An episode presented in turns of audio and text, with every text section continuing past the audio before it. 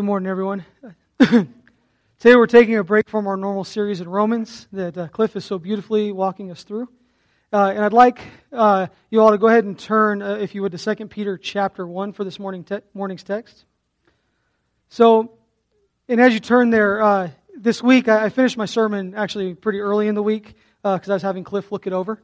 And he gave me some pointers to improve it and to, to go through it. Um, and it was shortly after our meeting that day when we found out about uh, the tragedy in Florida. Uh, uh, it was that same day. I'm sure, like all of you, my heart was broken for these families. My heart grieved for their loss. But still, in my mind, there was a recurring thought of how can one person commit such evil? The answer to this question has been debated all week long, and I'm sure is even continuing as we're here worshiping God this morning and for all the broad range of emotions that people are feeling this week, it dawned on me that at the center of these tragic events, it appears it's an identity issue to which many questions arise, such as who are we? Why are we here? What is our purpose? Why do bad things happen to innocent people? And one that one that many parents are asking this week is where do we go when we die? Each and every one of these questions rests at the heart of a search for identity. So if you would, please pray with me. Dear Lord, I want to lift up the friends and families, the coworkers, the teachers, the first responders, the community, and the loved ones of those that are affected by this tragic event. Lord, I pray that you will be there in the midst of the why questions that are going, going on in homes across America. I pray that your truth will shine, and I pray for the young man that carried out these murders. That you will bring conviction to his heart and justice to the families. I also pray for our local, state, and federal leaders, Lord.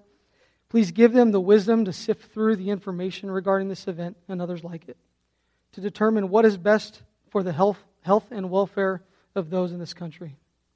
Lord, I thank you that you are a sovereign God of justice and of mercy, and there is nothing that happens outside of you. It is my prayer today that it will be your words that are heard today, Lord. And I just and I am just the messenger of our great and mighty King. Please soften all of our hearts today. And in your son's name, amen. So a big reason why identity came to mind this week is because it was already a large part of my sermon before this event even happened. It's interesting that Peter, the author of our book today, was often struggling with identity. On one occasion in Matthew, Jesus asked his disciples, Who do you say that I am?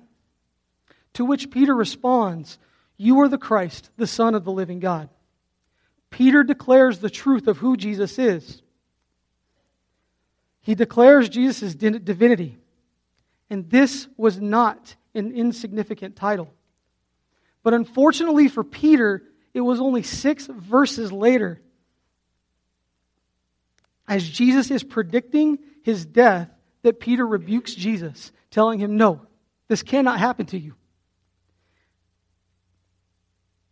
And Jesus' response must have been startling to the man. Jesus calls him Satan. My mind sees Peter in all his pride, with his jaw on the floor and about to mumble like a child. But I just said, I just said you were God. Unfortunately for Peter, this is not the end of his struggles. The night before Jesus is crucified, he goes from a brash, prideful statement that he will never deny Christ to being devastated after he does three times in the same courtyard where Jesus is being abused. Thankfully, the story does not stop there. After Jesus' resurrection, he restores Peter by asking him if he loves him three times, just like he had denied him three times. And in Peter's affirmation, Christ responds first by telling him to feed his sheep. And then with a sobering foretelling in John 21 18 to 19, he says, Most assuredly, I say to you, when you were younger, you girded yourself and walked where you wished. But when you are old, you will stretch out your hands, and another will gird you and carry you where you do not wish. This he spoke, signifying by what death he would glorify God. And when he had spoken this, he said to him, Follow me. As John mentions, it is here that Jesus foretells of Peter's death. And as Christ says that Peter's hands would be stretched out, church tradition holds that in the midst of the persecutions by Emperor Nero, somewhere between 64 and 67 AD, Peter was crucified upside down on a cross because he saw himself as being unworthy to be crucified in the same manner as his Lord. However, just prior to his death, Peter writes our text today. Even as he is writing 2 Peter, his death was imminent, and he makes reference to it in verses 1 12 to 15. He says, Therefore, I intend always to remind you of these qualities, though you know them and are established in truth that you ha- in the truth that you have. I think it right, as long as I am in this body, to stir you up by way of reminder, since I know that putting off my body will be soon,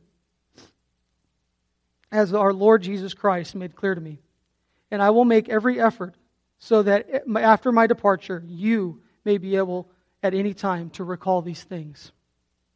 It is clear here that Peter is drawing back in his memory to a remembrance of that day sitting there eating fish on the beach with his Lord. He is not only reflecting on the foretelling of this manner in which he was to die, but he's also remembering the task that Christ had laid, laid before him. He was to feed Christ's sheep. And from the tone of the letter, he believes that he was successful in teaching the foundational truths to these brothers and sisters in the faith. But he wants to reiterate them one last time before he goes on to glory. With that, please read with me 2 Peter chapter 1. We'll be reading 1 through 3 and again 12 through 15. To Simon Peter, a servant and apostle of Jesus Christ, to those who have obtained a faith of equal standing with ours by the righteousness of our God and Savior Jesus Christ. May grace and peace be multiplied to you in the knowledge of God and, our, and of Jesus our Lord his divine power was granted to us all things that pertain to life and godliness through the knowledge of, of him who called us to his own glory and excellence. Therefore, I intend always, in 12, to remind you of these qualities. Though you know them and are established in the truth that you have, I think it right, as long as I am in this body, to stir you up by way of reminder. Since I know that the putting off of my body will be soon, as our Lord Jesus Christ made clear to me and I will make every effort so that after my departure you may be able at any time to recall these things. Today we'll be, we will be laying a foundation for the rest of 2 Peter. For now, I have one sermon to preach, but it is my intention to continue as a series in 2 Peter over the next months and years as Cliff allows me uh, to preach. So we'll be focusing on verse 1, but it, but since it's a laying of a foundation for the rest of the book, it's important to look over other verses in 2 Peter. But let's look at verse 12 and 15 to establish Peter's heart of the letter. He says, Therefore, I intend always to remind you of these qualities. And then in 15, he says, I want you to be able to recall these things at any time. If you recall, these verses bookend Peter's mention of his imminent death in 13 and 14. So for Peter, this is a letter of, rem- of remembrance, a reminder of the foundational truths of the faith. In verse 15, it is his desire that they are able to recall these truths at any time. And unlike his first letter, that was broader in scope to an audience that needed the elementary training in the faith, this letter appears to have more of an intimate tone. He is directing it to an audience of peers with a like minded faith. And so he starts his reminder letter with a typical greeting by identifying himself as a servant of God, which is significant, and we will deal with the first half of that verse at the end of the sermon. But it's the second half of the verse that he draws their remembrance to the truths of their identity in Christ. he begins with a single sentence that encompasses deep theological concepts. And I trust that as Peter was reminding his audience of old truths, that I will be bringing remembrance to, mo- to most of you as well. So in verse 1, he says, To those who have obtained a faith of equal standing with ours by the righteousness of our God and Savior, Jesus Christ. The main concept of this, of this verse is that all believers having a faith of equal standing. This is significant because as he writes to these fellow believers, he is not seeing them as less than himself. As if writing to them, reminding them of the truths of faith, somehow makes him greater. His humiliation in front of Christ has brought him great humility. But this is not a new concept in the rest of Scripture. Paul also fleshes this concept out in several of his letters. In Romans 1 8 to 12, he says, First, I thank my God through Jesus Christ for you all, that your faith is spoken of throughout the whole world. For God is my witness, who I serve with, who I serve with my spirit in the gospel of his Son, that without ceasing I make mention of you always in my prayers, making request, if by some means, now at least I may find a way in the will of God to come to you. For I long to see you, that I may impart to some spiritual impart to you some spiritual gift, so that you may be established. That is, that I may be encouraged together with you by the mutual faith of both you and me. As he, is, as he expresses his desire to see them, his motive is not solely to teach them something, but that he may gain some encouragement from them as well. And we see that in 11 and 12 when he mentions the mutual faith of both of them. 12. How many of you have had that friend that you dread the phone call or the visit? Because when they come over, the oxygen decides to leave the room. By the end of the visit, you are exhausted and you know every problem of their family members, and yet they know nothing of your life. They simply word vomited all over you. Now, contrast that with the longtime childhood friend that lives across the country. Mine is in Phoenix, Arizona, and my buddy Mike. It's like when we get together that no time has passed, passed at all. The peace that comes from their present produces great joy. And now picture having a mutual relationship in Christ that is like the relationship with your best friend. This is how Peter and Paul viewed the faith of their fellow brothers and sisters in Christ. Even as they are writing to correct, admonish, encourage, teach, and even rebuke their fellow believers, they do so first understanding that there is an equal standing with Christ. But how does this faith work out? What are the essentials of this faith that Peter mentions? And while not directly in the verse, the first point is the foundation of faith that Peter builds on in verse 3. Peter begins with his divine power has granted to us all things that pertain to life and godliness.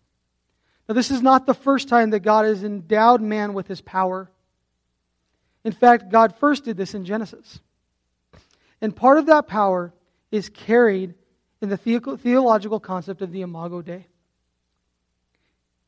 It's a foundational concept because it, because it is greatly lacking in the world today, and it deeply affects how we engage others. With all the turmoil across the world that is often linked to identity issues of one form or another, the concept of the Imago Dei is deeply lacking. The Imago Dei is a Latin phrase that, in its simplest definition, means being created in the image of God. However, the overall concept is much greater than the simple definition. And we first see this in Genesis 1 26 to 28. It says, Then God said, Let us make man in our image, after our likeness, and let them have dominion over the fish of the sea, and over the birds of the heavens, and over the livestock, and over all the earth, and over every creeping thing that creeps on the earth. So God created man in his own image. In the image of God, he created him. Male and female, he created them. And God blessed them, and God said to them, Be fruitful and multiply, and fill the earth and subdue it, and have dominion over the fish of the sea, and over the birds of the heavens, and over every living thing that moves on the earth. Throughout the entirety of the creation narrative, mankind is the only creature that God places his image upon them. As seen in verse 28, God institutes the dominion mandate that places mankind above every living creature. Thus, God establishes that mankind has inherent worth over every other living creature simply because they bear his image. Thus, God establishes, sorry, this inherent worth is, is demonstrated within the understanding that we all have an eternal soul and that we have a conscience that is able to do, differentiate right from wrong. Matt Chandler of the Village Church in Texas, in his sermon series entitled A Beautiful Design, asked the question If my family of five, with our dog and our horse, fall on financial difficulties, who is the first one to go? His obvious answer is the dog and the horse because their worth is inferior to the rest of the family. Although he notes, even though his wife Lauren, excuse me, is by far the most expensive in the family. There is still no assumption of her being the first to go. And we typically know this instinctively. And he goes on to vi- define the Imago Dei this way. He says the Imago Dei is God's investment in humanity of godlike glory and moral capacity to reign and rule the earth as his representatives. I'll read that again. The Imago Dei is God's investment in humanity of godlike glory and moral capacity to reign and rule the earth as his representatives. Unfortunately, there are other circumstances in life that this concept is not so clear.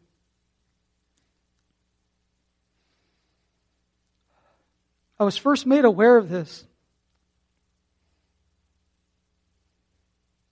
my first year of ministry. I started at my church at the High Desert in August, and from late Jan- January to early March,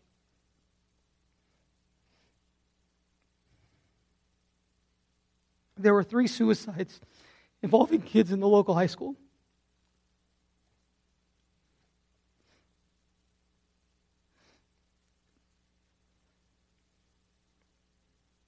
None of my students were, sorry, none of my students were from the church. Unfortunately, there were a few of my students that were institutionalized because they believed they had inadvertently entered a suicide pact with one of the students.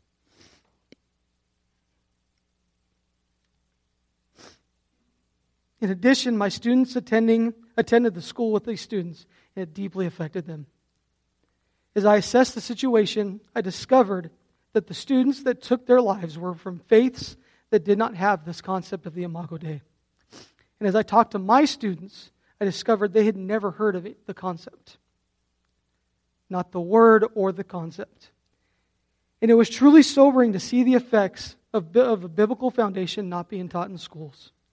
Thus, my greatest emphasis to my students, that I'll emphasize here, is if someone is created in the image of God, it changes everything, especially if it is a part of, who we, of what we believe. The Imago Dei requires that if a person is different from you, for whatever reason, they must be treated with dignity and respect. Thus, we must bring compassion, care, and truth in a way that is loving. Or as we can see in Ephesians 4 25 to 32, and I'll highlight a few points here. One point says, Let each one of you speak the truth to his neighbor. Be angry and do not sin. Do not let the sun go down on your anger, and give no opportunity to the devil. Let the thief no longer steal. Do not grieve the Holy Spirit of God. There are glimpses of the Ten Commandments throughout this passage as we look through it. As we look through Ephesians 4 25 to 32, we can see how this applies to how we engage everybody. So treating people with this kind of respect and dignity assumes the source of identity, which is the only true identity an identity as an image bearer of God. James Brandt, a pastor uh, out of Michigan, summarizes this concept well. He says, The truth is that we are created to be loved, accepted, and appreciated. Rejection is an antichrist spirit because it opposes the very nature that God created in us. Rejection starves a person from love and acceptance that they were designed to receive. The problem is that when we turn to others or even ourselves for that love and acceptance, we are setting ourselves up for failure and the damage of, re- of rejection. Only God can be trusted as the source of our identity. Now, the identity that comes to the Imago Dei applies to every person in the world. But for the Christian, there is a twofold identity that is true of them as well. In addition to the Imago Dei, the Christian carries an identity with Christ that brings an inheritance as sons and daughters of God when they come to faith in Him. And this identity is deeply rooted in the concepts of justification and adoption. And Peter alludes to each of these in verse 1. And the first is that all believers are justified by Christ, as we see in 1 Peter 1. When Peter says that our faith is by the righteousness of our God and Savior Jesus Christ, he is speaking to justification. Whenever we see the concept of being justified in the Bible, it is drawing on a legal concept that is to make one righteous. Paul addresses this in Romans 5 17 to 21. He says, For if, because of one man's trespass, death reigned through the one man, much more will those who receive the abundance of grace and the free gift of righteousness reign in life through the one man, Jesus Christ. Therefore, as one trespass led to condemnation for all men, so one act of righteousness leads to justification for all men. For as by the one man's disobedience the many were made sinners, so by the one man's obedience the many will be made righteous. In order for this justification to take place, there is an essential qualifier that is connected uh, to it in Christianity. That qualifier is forgiveness. But forgiveness alone is not enough. Being forgiven of our sin just makes us neutral, it does not make us righteous. For that to happen, two things were required. And there must uh, be, there, one, there must be punishment for sin, and two, righteousness must be kept. This is only accomplished in Christ. In order for righteousness to be declared through the, uh, through the courts, the penalty must be paid. If we go to the Old Testament law, just one example here uh, regarding theft in Exodus 22 1, it says, If a man steals an ox or kills it and sells it, sorry, and kills it and sells it, he must repay five oxen for an ox and four sheep for a sheep. In order for the guilty party to be made whole or righteous in the eyes of the community, there is a fourfold and fivefold repayment of the animals that were stolen. Thus, the punishment for the crime is substantially worse for the offending party than if he had never committed the act at all. If that is the case regarding theft, how can the sinner have any hope to be made right with God when he demands our perfection? If a single offending sin removes that perfection, and a greater payment is required to make the person whole again, is it not impossible for the sinner to ever be made right from, with God? The scriptures are clear that the answer is no. And that is why Christ took on the punishment for our sins. And then his perfect life was then imputed to us as if we lived his life in the eyes of God. Therefore, it is, the light, it is in the light of this that Peter writes of us having equal faith, because he recognizes that his faith was equally reliant on Christ as their own. And closely related to justification is the concept of adoption that brings the sinner into the family of God. and this can be seen uh, in, here in 1 Peter as we look at our God and that word is something that we are having obtained. Okay. And Paul also explains this well in Ephesians uh, 1 3 and 5, through 5.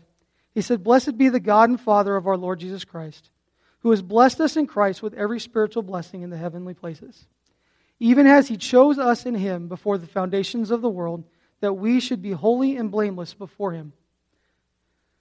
in love, he predestined us for adoption to himself as sons through Jesus Christ, according to the purpose of his will.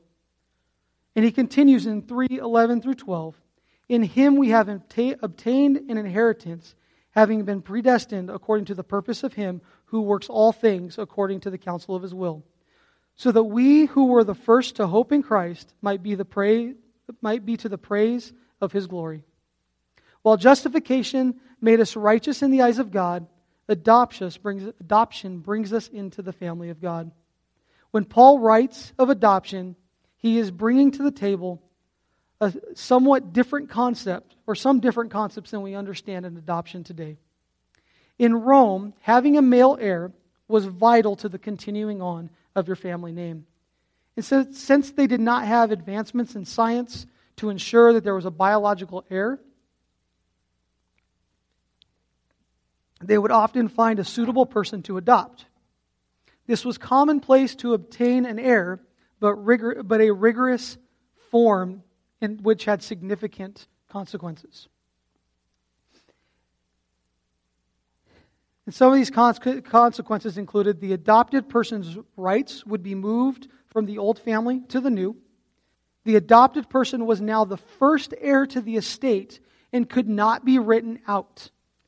But the natural born children still be, could, could be written out of inheritance. It was as if the previous life of the adopted child never existed and they were a new person. If you think of today, your credit report would have been wiped any past accidents on your DMV record would be right, wiped out. They would have nothing of their old life still in, within the family. And four, to the court, the adopted person was now 100% a member of the new family. So, with Paul writing in this context, these truths can also be applied to the Christian. And we see elements of these concepts throughout Paul's letters. In 2 Corinthians 5:17, he says, "Therefore, if anyone is in Christ, he is a new creation. The old has passed away. Behold, the new has come. Ephesians 3 6, he goes on to say that this mystery is that, is that through the gospel, the Gentiles are fellow heirs, fellow members of the body, and fellow partakers in the promise in Christ Jesus. It is with the, it is with the doctrine, excuse me, it is with, it is with the doctrine doctrine of adoption that the Lord secures us, and we can live in joy and rest, knowing that we are His because He sought us out to be His children through faith in Jesus Christ. And just as the Roman fathers would seek out heirs for their family, most notably, Emperor Claudius adopted one of the greatest persecutors of the church in Nero. So too, God calls his people to him in adoption so that they will receive an inheritance as his children. Through rigor, the rigors of trials and persecution, Peter has now come to the true understanding of what it means to be equally a part of Christ's people, because it is solely left to the work of Christ in the, in the individual and nothing that they can accomplish on their own.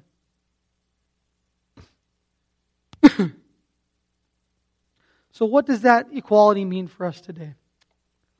So, if we go back to Peter's greeting, it means that we are part of God's family. And as part of his family, we are, as Peter, servants and apostles of Christ.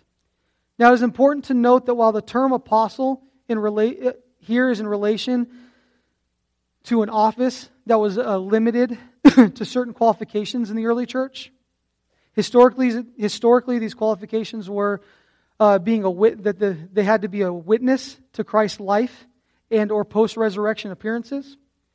They were personally chosen by Christ, a person who was a student of Christ and able to perform miracles. And based on these qualifications, the office no longer exists. But the general definition in Greek is to be a messenger of God, and we are still called to do that. The term that is used for servant here is the word doulos, which means to be a slave of or a bondservant. And Paul frequently refers to himself as a bondservant.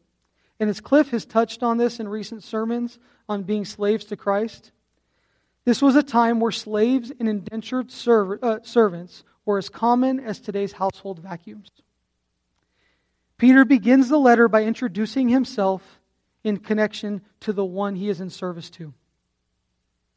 And just as slaves would run errands and would hail whom they are in service to, because it is not they that are important, but their masters are. Peter is not declaring that he is the son of, as if he was more important than those he is writing to, but he, is, he declares that he is a servant to show that he is equal to them. So therefore, we are all servants of Christ with equal standing. However, we may not all have equal roles, just as Paul says in Corinthians that the body of Christ is made up of many members. But there are significant applications of this passage to all of us, regardless of the role that God has placed us in. And first, we are Christ's servants to deliver his message. If we go back to his ascension, when he gives what we know of as the Great Commission, he tells us to go out and make disciples. We are to teach them and train them and share his message. We are to deliver the message that he has in his gospel so that we can share the good news. That we can allow people to have faith in him, to have this great and glorious faith that brings us from sinners to sons and daughters of God. so, this week, as you go out, think about how you can deliver God's message as His servant. And two, Christ's servants respond to needs. Being a part of God's family requires us to acknowledge His truths. This means that we, are, we need to treat each other and every person as God's image bearers. Therefore, must, therefore, we must treat them with dignity and respect, understanding the needs they may have as an individual without pretense. Often that comes with, uh, and often that comes with simply listening. I've been reading a book uh, called The 12 Rules of Life by a man named Jordan Peterson. And one of his rules that he has is enter every con- conversation as if the other person has something important to say. And this is a key principle for us to engage with one another. And we also see this in James. James 1 19 and 21, he says, Know this, my beloved brothers. Let every person be quick to hear, slow to speak, and slow to anger. For the anger of man does not produce the righteousness of God. Therefore, put away all filthiness and rampant, wickedness, and receive with meekness the implanted word, which is able to save your souls. If you turn on any social media outlet, you can quickly become memed or gift out. So many people are more worried about posting unfortunate depictions of their opponents, what their opponent is like, rather than having a conversation with them. So let us walk in Christ and meet people where they are and get to know them individually for what they have to say and what they believe and what their needs are specifically. So this week, how can you be Christ's servants to meet others' needs? And finally, we are Christ's servants to demonstrate the gospel. and this is probably the most difficult point to deal with because it offer, often requires us to be the most vulnerable. All too often, the world will hail us as being hypocrites. They'll tell us that we're hypocrites. And I often, as I think about this, see that it is a misunderstanding of the gospel. It's a misunderstanding of what the gospel is about, as if we are perfect. Because we're Christians, we are perfect. But the gospel is the good news, knowing that we aren't perfect, and we will not make that until the end, until we're with our Lord. and so, as we look to how we demonstrate the gospel, this can be done with both the world and with our fellow brothers and sisters in Christ. This means encouraging one another, building up one another, holding one another accountable in their sin, and demonstrating God's love, forgiveness, grace, and mercy. When the world sees that we are sinners that are in need of God's grace, they are able to better understand the gospel. And how can you demonstrate God's gospel this week in your service? Let's go out and be his servants and live for him this week. Let's close in prayer. Dear Father, we thank you so much for today. Lord, we thank you for your son's work upon the cross, Lord, for his life as well, Lord. That he took the punishment of our sin and that he lived a perfect life, that we were able to be made righteous. Lord, that when we stand in front of you, it is Christ they see. And that as we go forward and we, we grow in Him, Lord, and we, we go through with life with the struggles and the difficulties, we know that, that your Son did as well. But we also know that we have an eternal soul that gets to live with Him as well, Lord. And that having faith in your Son, having a faith that saves us, a faith that adopts us, Lord, that we can go out and live an amazing life knowing those truths. And Lord, my prayer is this week that we can go out and whoever it is that we engage, that we can use your principles to understand that every person out there, Lord, is created in your image. Lord, that, that elevates them. Lord, that, that means that we can't, we shouldn't think of harming, of yelling at somebody. Lord, we should, we should think first about what it means to be your representative, Lord, here on earth. And that every person here is, Lord, and they deserve an inherent value that deserves dignity and respect, Lord. I pray that we can take that and show that and demonstrate that to the world, Lord. But that through that we can also demonstrate our, where our fallenness meets your grace, Lord. We thank you so much, Lord. In your son's precious name we pray. Amen.